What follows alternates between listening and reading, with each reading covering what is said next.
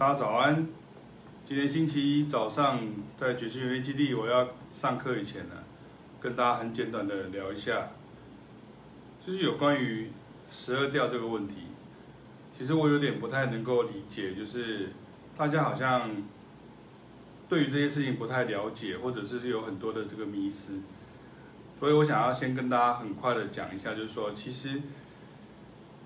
呃，很多人会问我说，我们要学习一首爵士乐的 standard，是不是就要移十二个调？其实，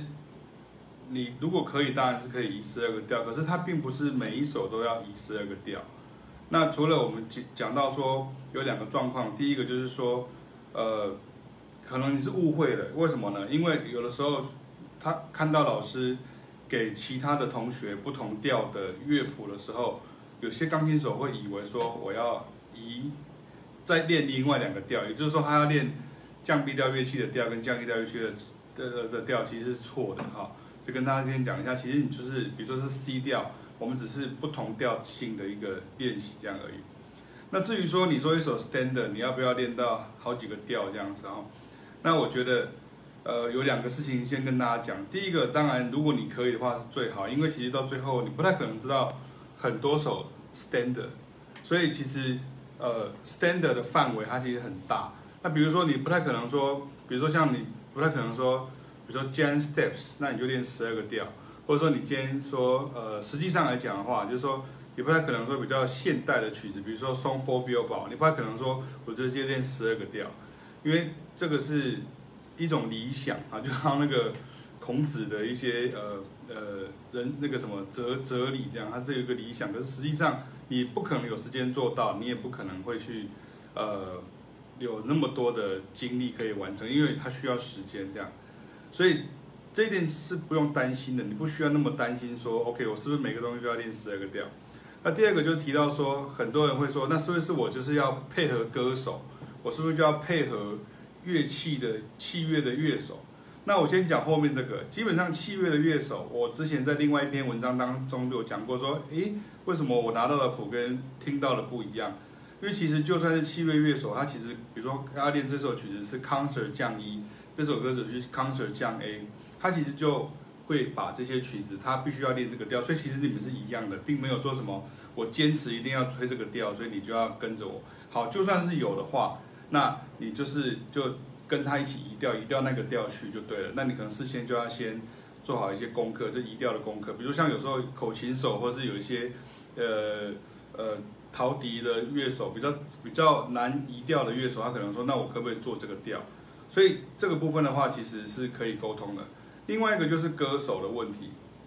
比如说像你很多时候。歌手他其实并不需要，没有没有。其实，在台湾的话，我们老实讲，其实很多 standard，比如说 The Way You Look Tonight，或者是什么 Everything Happens to Me，像这种曲子，老实说，如果真的有要演奏，那有要演出，它可能是在比较婚礼或者是做场的音那个里面。那这个时候，其实你也不可能真的是，呃，所有的曲子三百首、四百首 stand 全部都要移十二个调，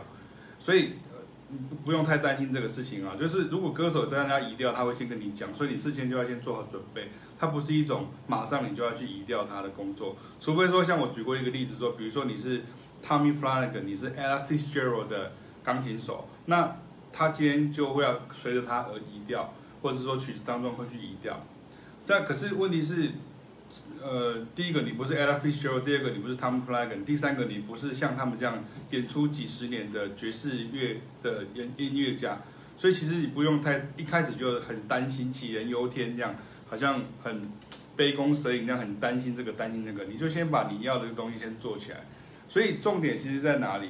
老师今天在讲十二个调的移调练习的时候，大部分都是在指的是说，比如说五度循环，哈，比如说像我们讲的五度循环。各种练习，或者是 two five one，或者是一个 major，比如说，比如说，然后，然后，所以你要练习像这样子的东西，要练成十二个调，没有说一开始就要把所有的曲子都变十二个调。古典乐的学生也常常会，或是老师常常会有这种恐慌，你教他一个调，他就会吓到好像他要往生那种感觉，因为。他会以为说，所以你现在要我把贝多芬脚要加上去，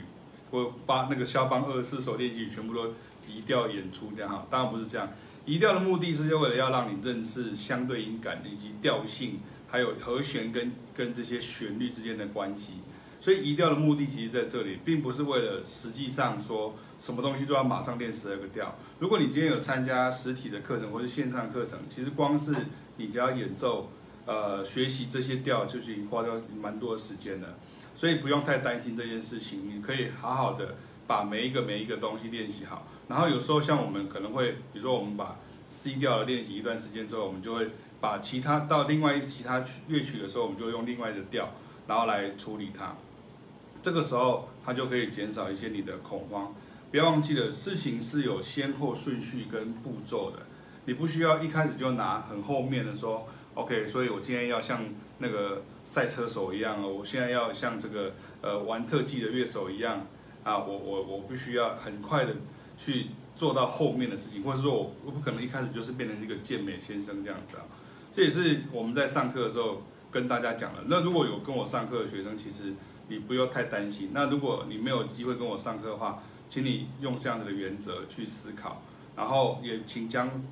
呃这几篇文章呢可以好好的读一下。记得要一调的练习，十二调的练习，其实比较着重在于。Two five one，或者这些 licks，或者这些属于是成语，还有这些 voicing，或者这样，比如说三七，然后，OK，这个东西才是重要的事情，而不是以曲子为单位，好，而不是曲子为单位这样子。OK，那以上就是跟大家做的周一晨间的直播，跟大家提醒一下有关于练习的一些重点。好，那我们就继续开始教课了。OK，拜拜。